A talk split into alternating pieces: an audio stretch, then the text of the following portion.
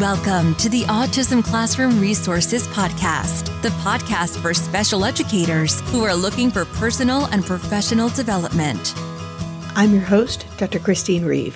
For more than 20 years, I've worn lots of hats in special education, but my real love is helping special educators like you. This podcast will give you tips and ways to implement research based practices in a practical way in your classroom to make your job easier and more effective. Welcome back to the Autism Classroom Resources Podcast. I am Chris Reeve, and I am very glad that you have joined us today. Given our discussions in the last few episodes about reinforcement, I thought I would take this episode to build on that and kind of bring it all together to talk about what an effective classroom management style really looks like. And as with most things in teaching, effective classroom management is likely to change dependent on the makeup of the classroom. And for that reason, I think sometimes it's a little harder for special ed teachers than general ed teachers because the diversity of our students are so significant. Some classes need more consistent structure than others. Some classes need more individualized support. So I'm going to talk about some different systems and qualities of a good classroom management system that regardless regardless of what kind of tool you're using for classroom management, you really want to make sure that these are the things that, you are including. So let's get started. As I said, some classes need more individualized supports than just classroom support. For some classrooms, it's really hard to figure out what will work for classroom management. So, for instance, in some group contingencies, like a marble jar, are useful. And a marble jar is simply a jar at the front of the room that a teacher or a designated student drops a marble into the jar each time they observe an appropriate behavior. And when the jar is full, the class receives a reward. Group contingencies can be really useful in classrooms where students are similar in their level of behavior following because you don't want it to be that one student always kills it. That's one of the reasons why systems that you add to instead of take away are more effective because you don't single out the student who killed the group contingency. But you can also use a marble jar for things like having a student be the person who has to identify appropriate behaviors. That's a really good way, by the way, to deal with tattletales. Rather than having to come up and tell you about something kids did wrong, they have to come up and tell you about something kids did right to get a marble put in the jar. Now, for some, in some classrooms, you're going to need more individual systems. So you might use something like punch cards, where everybody gets different levels of punches or different levels of reinforcers for different students. So Sally needs 10 punches and Zion needs eight uh, because he's not going to be able to make it to 10 and be successful. But regardless of what system you're using, good behaviorally sound classroom management systems have some elements in common that should be in place regardless of how you're setting it up. The first is that you really want to make sure you have a clear set of routines and procedures. So, I talked about this when I talked about preventive strategies in an earlier episode, and I'll put that on the show notes page as well. But every group classroom management system should include what specific behaviors are being reinforced. And if you're using negative consequences, you need to specify specifically what those consequences will be and which behaviors will they follow. So it's important to teach these as well, not simply have them posted, but actually teach them what it means to walk quietly in the hallway, what it means to make good choices. You know, I hear so many times I hear people say, oh, that was a green choice or that was a red choice. If we never taught them what a green or a red choice meant, that is an absolutely meaningful statement.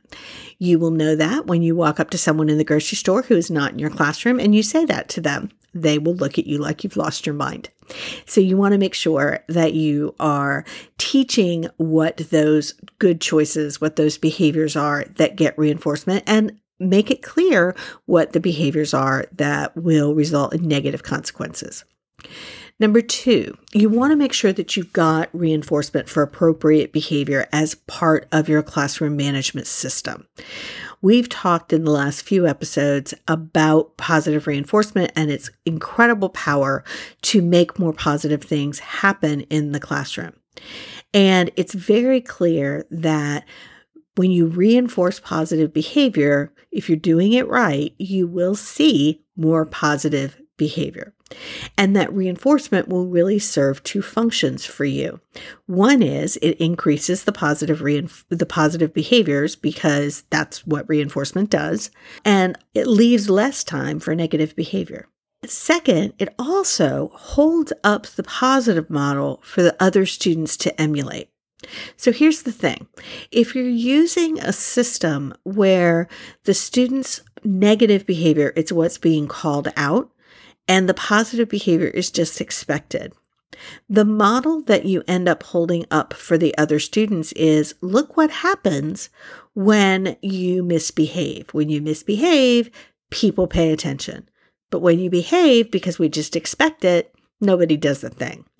So, a positive reinforcement system serves to help you by holding up for the rest of the students a model of what you want them to do instead of a model of what you really don't want them to do, but they can't always tell the difference. You could use group contingencies like a marble jar, where the whole class earns reinforcers for amassing marbles for positive behavior.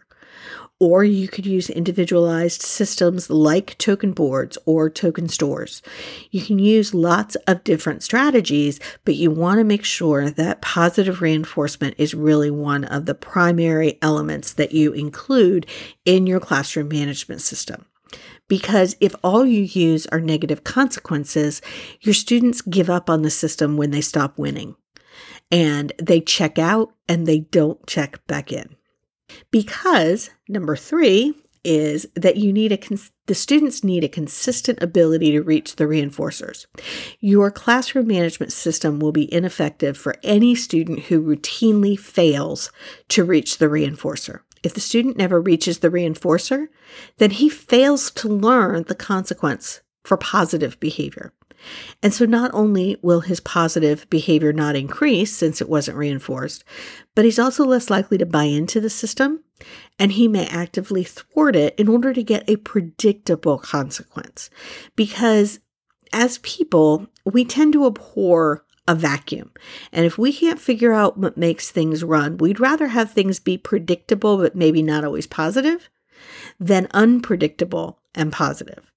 So this means that you're going to be able, you're going to need to be able to differentiate the system for different students with different students earning different behaviors or needing different numbers of points or tokens to get to the reinforcer so that he will be successful. Because not every eight year old is going to be able to earn the same number of tokens during a day that every other eight year old can you want to make sure that you can individualize it. Now, there will be folks who will say to you, but that's not fair. Okay. It's it's not. And and neither is the rest of the world. What we're trying to do is not be equal, not be fair. We are trying to have a level playing field so that everybody learns. Our goal in a classroom should not be to do the same thing for everybody because we think that's fair. It should be to do what each student needs so that they can learn, regardless of whether we're teaching general ed or special ed. So I just reject the whole it's not fair thing. It just doesn't work for me. Uh, the ability, number four, you've got to have the ability to recover. Okay.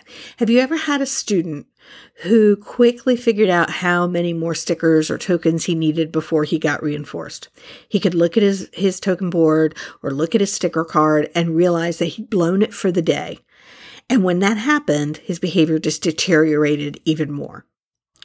You want a system where a student can still come back for the day or one that he can carry over the points and tokens to the next day. So he has a continuing incentive to try, even if he messed up. Think about when you're on a diet. Have you ever, if you've ever tried to lose weight by being on a diet, have you ever had a situation where it's like, well, I ate the piece of pie. So now I might as well just eat everything I want because this just became a cheat day and I'm going to eat my entire kitchen and just because I know I've blown it. I know that I've already gone past what I should have eaten for the day. So now I'm just going to eat everything because it's not going to count anymore.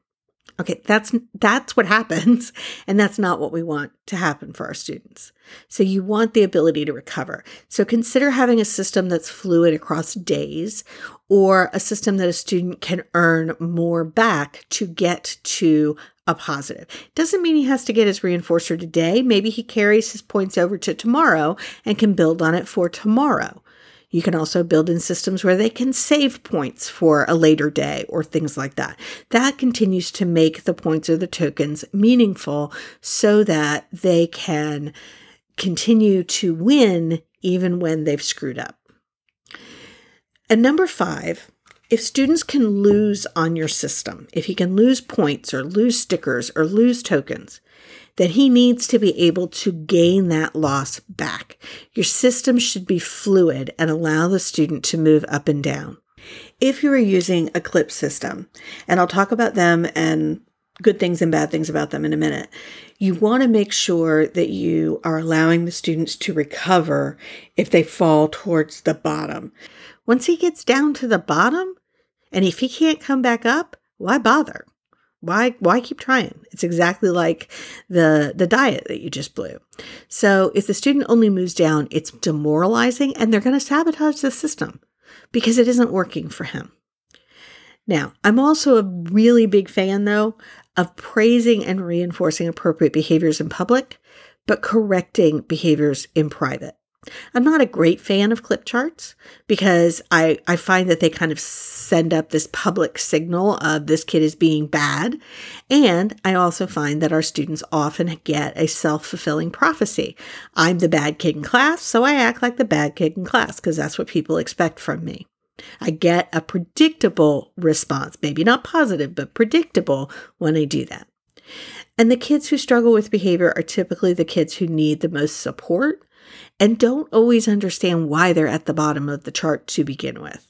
So I find clip charts difficult. They can work as long as they're fluid and as long as you find a way to differentiate with different standards to individualize for each student, because this student will not behave the same way as the student sitting next to him.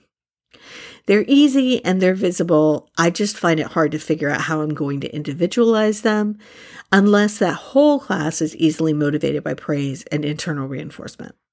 So while internal motivation is what we are going for, as I said in our myths about reinforcement, it cannot be where we start.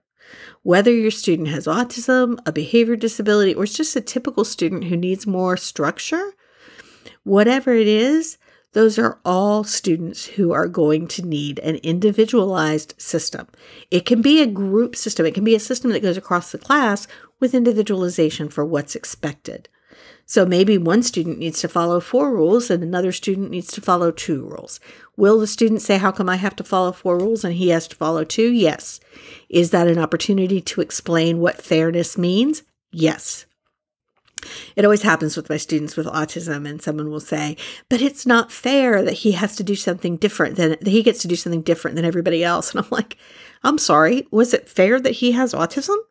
I don't think so. Um, so you really kind of want to think about that. So I in the blog post, I will include some material for classroom management plans, for looking at different plans, some inventories that can be helpful. But I think the main things I really want to get across are that your students need to be able to win and recover when they lose. They need to be able to have consistent ability to reach the reinforcers on a regular daily basis or more than daily basis. We really want to make sure that we are focusing on reinforcement for appropriate behaviors, and we want to make sure that we have clearly defined those routines and procedures that we are using reinforcement for. I also have a free set of classroom rules, visual classroom rules that you can download in my resource library. So if you go to autismclassroomresources.com slash episode 28, you will actually you can join the resource library and download those for free and they're great for teaching those sets of routines and procedures if you're interested in learning more about behavior, how to manage behavior, all those kinds of things. We have a ton of opportunities for that in the Special Educator Academy. If you have questions for me, I try very hard to answer as many emails as I can, but I can't get to all of them. But I will answer everyone in our community in the Special Educator Academy. That is where I hang out at least twice a day.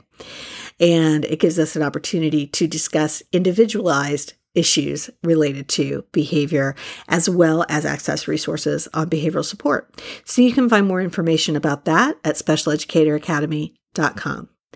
So if you'd rather, if you want to download a transcript or access any more information, autismclassroomresources.com slash episode 28. Thank you so much for spending this time with me. I appreciate it. And I hope that you will come back next week for our next episode.